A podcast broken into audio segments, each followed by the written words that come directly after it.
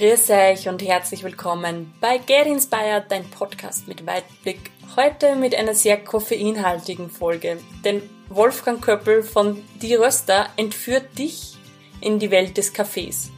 Du erfährst, dass Kaffee nicht Kaffee ist und warum es wichtig ist, dass du dein Leben lang lernst. Außerdem gibt er dir Tipps, was du als Unternehmer mitbringen solltest. Viel Spaß beim Anhören.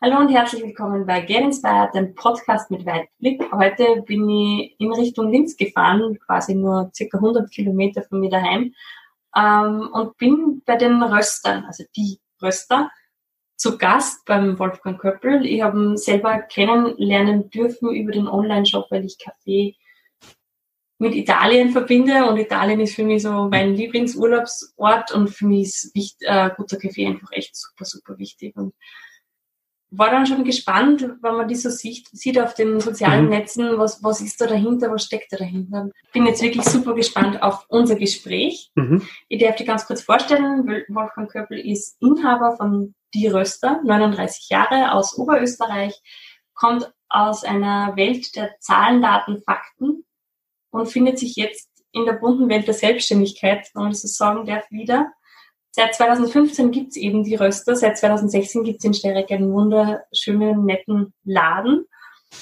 Er war früher Führungskraft, ist Aufbauer, sehr, sehr wandlungsfähig, Weltenbürger und eben mittlerweile selbstständig mit die. Röster. Mhm. Lieber Wolfgang, herzlich willkommen. Schön, dass du die Zeit nimmst. Danke. Danke. willkommen bei uns.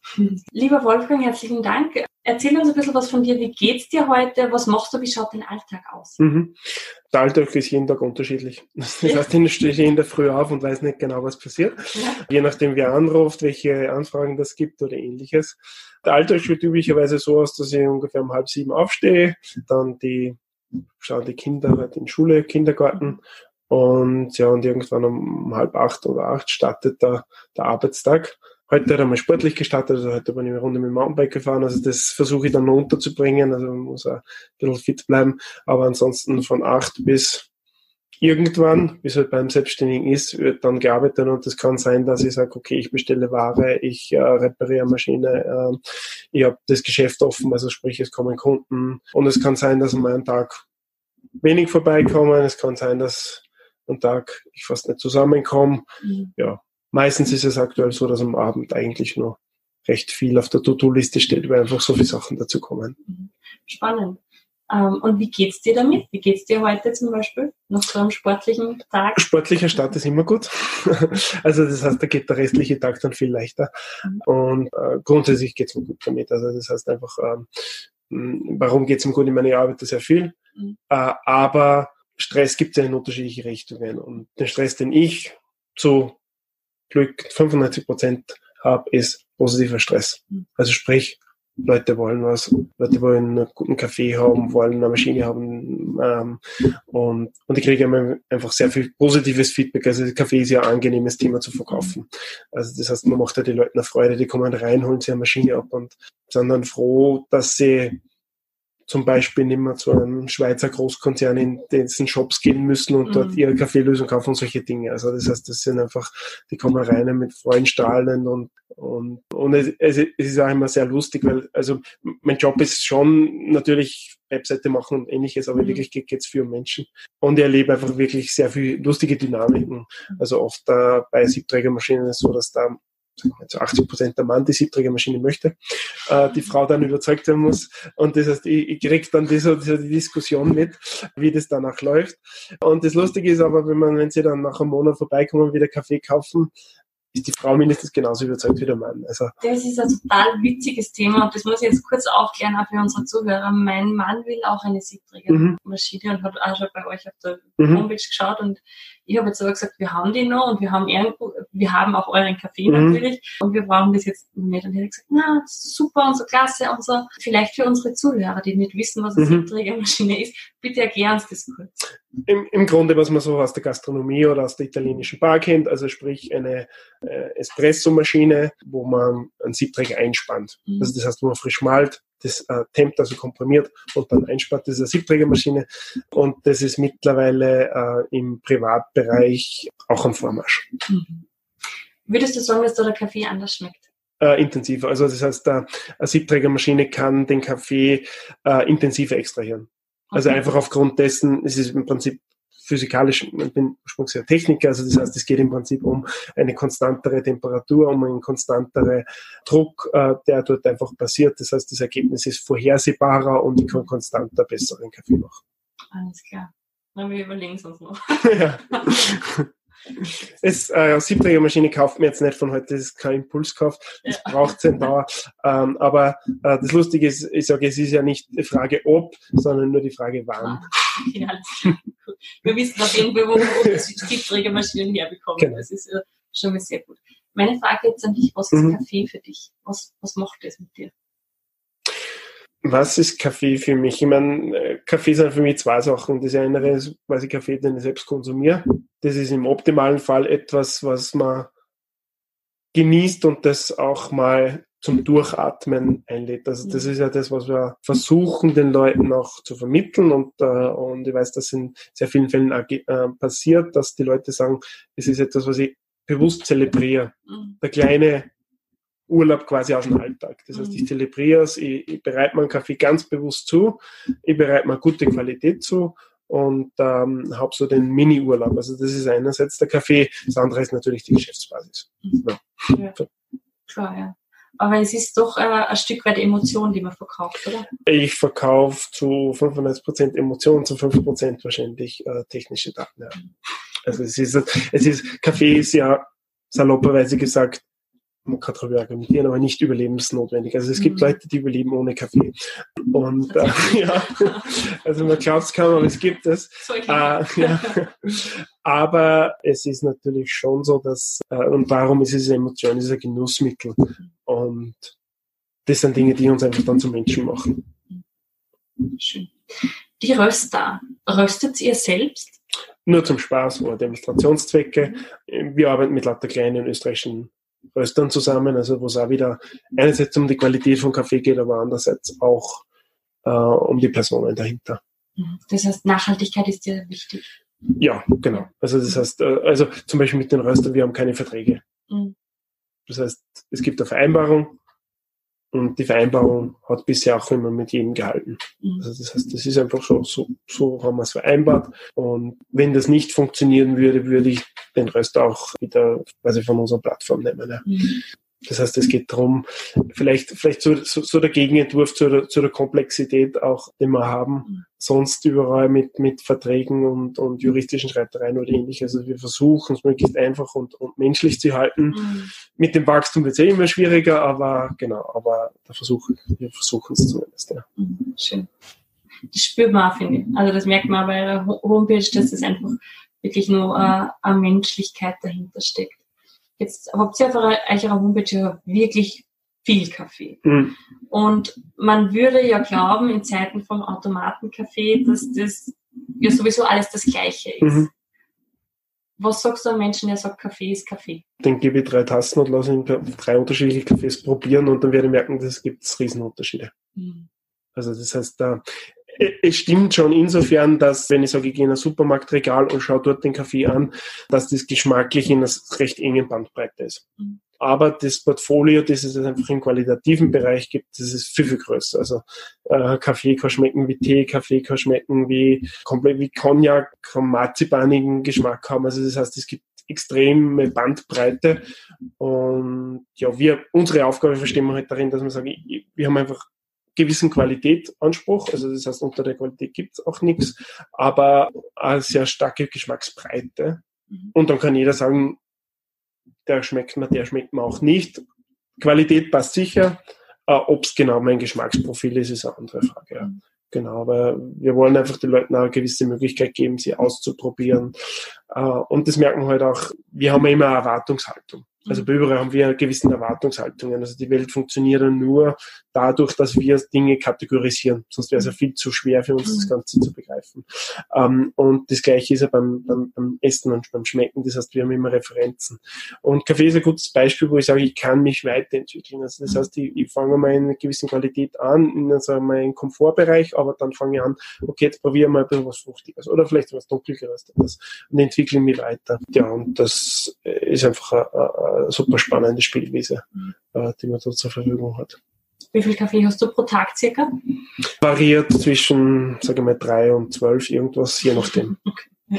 Okay. Und jetzt möchte ich, bevor wir jetzt nur in, in das Thema gehen, wo ich ganz, ganz äh, neugierig drauf bin, mhm. auf deine Geschichte, möchte ich nur ganz kurz auf ein Thema eingehen. Und zwar sehe ich immer wieder auf Instagram, ihr habt Workshops mhm. zum Kaffee. Ist das mhm. richtig? Mhm. Was Viele. lernt man da? Viele, okay. also wir machen mittlerweile so drei bis vier Workshops im Monat. Mhm. Und also wir haben drei unterschiedliche. Wir haben so den klassischen Standard Homebarista Workshop, wo man sagt, okay, grundsätzlich Kaffee, was gibt's, dass ich sage, was am Kaffeebacker draufsteht, dass ich das gut interpretieren kann. Äh, ein Handling mit der Siebträgermaschine, wie mache ich einen Espresso, mache ich einen, einen, einen Cappuccino ähm, und solche Dinge. Mhm. Ähm, Milchschäumen, bisschen Latte Art, also sprich zeichnen in Milchschaum mhm. und ja, und wie putze ich die Maschine quasi so ein bisschen am Schluss. Ja. Ist auch wichtig, wie, wie bleibt das Ganze halt einfach langlebig. Und wir haben zwei Spezialkurse mittlerweile, also ein Latte Art Kurs, also da geht es wirklich nur darum, äh, Schäumen eingießen mhm. und dann Herzenblätter oder Tulpen und solche Dinge in Milchschaum zeichnen. Elefanten? Geht auch. Ja, mhm. habe ich gesehen, glaube ich, das mhm. Mal bei. Also es gibt Elefanten, Affen, Schwäne cool. und sonstiges, ja. genau. Und mittlerweile haben wir einen Freak-Kurs, also für Leute, die schon eine Weile Espresso-Maschine haben und dann einfach äh, sie so richtig tief rein äh, tauchen wollen im, in den Kaffeebereich und da machen wir halt dann wirklich, dass wir sagen, wir spielen uns mit Temperatur, mit Druck, ähm, mit, mit Malgrade sowieso und lernen auch ein bisschen besser zu verkosten. Also dass ich sage, okay, ich kann das auch bewusst benennen, was ich schmecke, mhm. um dann einfach ich sage jetzt wieder technischer Begriff, Kausalitätszusammenhänge zu erklären. Also sprich, dass ich sage, okay, ich verändere irgendein Parameter, was ist das Ergebnis? Mhm. Dass er das ganz systemisch quasi machen kann. Und jetzt bin ich irrsinnig neugierig mhm. auf deine Geschichte. Erzähl uns, wer bist du? Wo mhm. kommst du? Mhm. Ich bin also ich habe sehr viele unterschiedliche Erfahrungen und Hintergründe. Also ich bin ursprünglich auf dem Bauernhof aufgewachsen, also das heißt recht also meine Geschichte, ich bin ursprünglich auf dem Bauernhof aufgewachsen, also recht auf naturnahe, sage ich mal, äh, Geschichte. Also wir sind als Kinder, äh, bis das finster geworden ist, wie es jetzt im Sommer ist, äh, draußen herumgelaufen und am Fußballspiel in der Wiese. Ähm, und ähm, habe dann die Matura gemacht, habe dann nachher IT studiert, also das heißt in Hagenberg, und war vier Jahre tätig in München bei Siemens als äh, IT-Sicherheitsberater. Mhm. Und genau, also ja, großer Industriebetrieb, äh, einige hunderttausend Mitarbeiter, also wirklich eine, eine, große Struktur. Bin da recht viel in der Welt herumgekommen, also war da viel in Asien, USA mhm. und habe da einfach sehr viele Eindrücke mitnehmen dürfen. Habe dann beschlossen, okay, IT alleine nein, also habe dann ein Business gemacht, war in St. Gallen und in Singapur, habe einen MBA-Abschluss gemacht und bin danach nach Wien gegangen und habe dort, dort uh, Projektmanagement gemacht, also bei bei A1 in dem Fall, genauso so, so große Strategieprojekte geleitet. Also eine klassische Karriere, würde ich sagen. Eine klassische, ich sage mal, eine klassische Konzernkarriere, also klassisch ist vielleicht nicht, weil so trotzdem ich das Metier gewechselt habe, aber ich sage mal, es wäre ja so Konzernkarriere genau dann auch im mittleren Management gewesen. Ja. Und, und dann habe ich ein, ein, interessantes Erlebnis gehabt. Also wir waren in Wien, äh, meine Tochter war dann ein Jahr, ich war dann zwei Monate in Karenz und habe damals gerade eine Führungsposition übernommen gehabt, neu. Und das ist irgendwie so zusammengefallen, dass halt irgendwie ein Monat Führungskraft, dann zwei Monate Karenz und dann denkt man sich, man muss immer in die Firma rein während der Karenz mhm. trotzdem. Was übrigens ein Blödsinn war, weil man kann eh nichts machen, wenn man nur schnell mal reingeht, aber man beruhigt halt das eigene Gewissen. Mhm. Und das Interessante war, da war ich dann halt drei oder vier Wochen mal weg vom Job, komplett raus und äh, bin dann das erste Mal in die U-Bahn gegangen, um den besagten Besuch quasi abzustatten und habe so gemerkt, wie in die U-Bahn gegangen ist, na eigentlich, das gefreut mich jetzt nicht. Und das war der Startschuss, dass wir dann gesagt haben, okay, wir verändern uns, genau, und sind wir dann nach Oberösterreich gezogen, also wirklich halt dann äh, Haus gesucht, Job für Frau, Job für mich, Kinderbetreuung, genau, richtig systematisch eigentlich angegangen, wo ziehen wir auch hin, wo macht es, ähm, sagen wir infrastrukturtechnisch Sinn, wo gibt's Kinderbetreuung und ähnliches. Ja, das war so ein Veränderungs-, so ein Startschuss. Würdest du sagen, dass deine Tochter mit ein Grund war, diesen Veränderungsprozess anzustoßen? Meine Kinder ändert sich viel. Mhm. Ob es ein Grund war, Mitgrund vielleicht. Ich würde es nicht sagen, nicht nur. Mhm. Darf ich jetzt ein bisschen eingehen, wie war der Kindheit? Wie, wie war das am Bauernhof aufwachsen? Wie ist da da gegangen? Ja, das, das, das, Lustige an der Geschichte ist ja, dass wir das Geschäft ja jetzt quasi im Untergeschoss von unserem Haus jetzt reingebaut haben. Das hat sich einfach so ergeben und ich, ich, ich vergleiche unser Geschäft ja in einer gewissen Weise wie Geschäfte, die es früher gegeben hat in den Orten, also sprich, wo Geschäftsmann und seine Kinder sind herumgelaufen und, und, und das war ein Familienunternehmer und die, sagen wir, Schwiegermutter hat noch mitgeholfen und, und so, so etwas. Und das hat man natürlich am Bauernhof auch erlebt, also am Bauernhof muss auch immer die ganze Familie zusammenarbeiten und meine Oma hat mit 83 Jahren noch um, ist am Feld herumgelaufen und hat, und, und hat geholfen.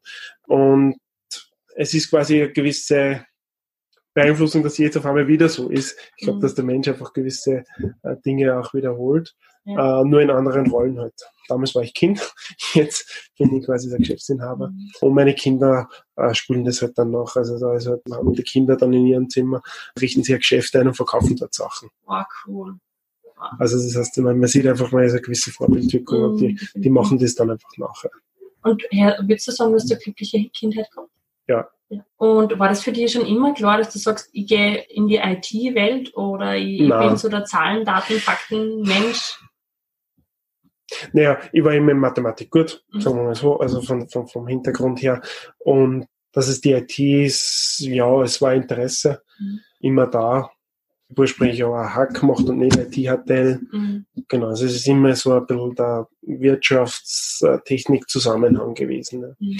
Und ich könnte mir jetzt auch schwer vorstellen, dass ich sage, ich sitze jetzt den ganzen Tag vom Computer und programmiere. Mhm. Also jetzt einfach vom, vom täglichen Arbeitsablauf einfach her. Ja. Genau, also ich mag die Abwechslung. Also ich mag es, wenn ich zwischendurch mal was heb und oder was verkaufe und dann aber gerne auch wieder mal ein paar Stunden am Computer arbeite. Und würdest du sagen, wenn du jetzt so zurückschaust auf deine Geschichte, hat es da einen Moment gegeben, wo du aufgeben hättest können? Wo du am Boden warst? Ich würde es jetzt fast umgekehrt aufziehen. Also das heißt, das, äh, also dadurch, dass ich aus einem baulichen Umfeld komme, in einem baulichen Umfeld ist jetzt nicht vorgegeben, dass man dann so studiert. Mhm. Also das heißt, ähm, da war die Wahrscheinlichkeit, dass ich Maurer wäre, größer, als dass ich mhm. jetzt studiere.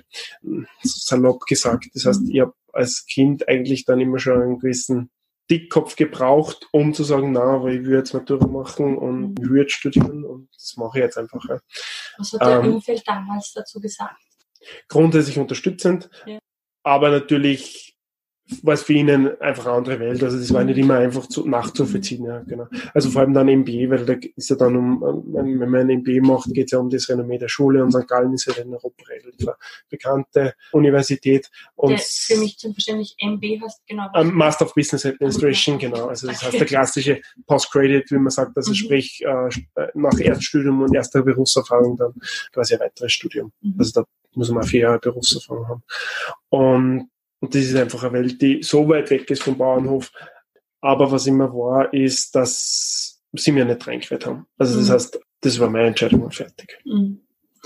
Und du hast dann gesagt St. Gallen und hast dann auch mhm. in wo Singapur. Singapur studiert. Wie lange war das? Also St. Gallen sechs Monate und dann auch mal Singapur. Die, die beiden Universitäten haben einfach einen, einen Kooperationsvertrag, wo man dann quasi das Studium auf beiden Standorten hat machen können. Und ich wollte einfach in Asien was machen, weil ich im Job vorher Asien einiges erlebt habe und mhm. das hat mir einfach Spaß gemacht, die Dynamik dort. Und darum halt auch ein Asienanteil. Super spannend. Und jetzt in deiner Selbstständigkeit, jetzt bist du seit 2015 selbstständig. Mhm. Hat es da schon jemals einen Punkt gegeben, wo du gedacht hast, wieso habe ich mir das überhaupt angetan? Ich glaube, dass es wenig so direkt die Frage oder die Fragestellung nicht, aber es ist so, dass man halt, wenn man viel arbeitet, dann einmal Zeiten hat, wo man sagt, okay, jetzt ist wenig Kraft da. Mhm. Genau, es gibt ja dann mal sagen, dann ist man vielleicht, hat man ein bisschen eine Verkühlung oder ähnliches. Also es ist halt, wo man sagt, boah, jetzt könnte man einen Energieschub brauchen. Mhm. Also weniger generell die Grundfrage hat sich ein bisschen weniger gestellt.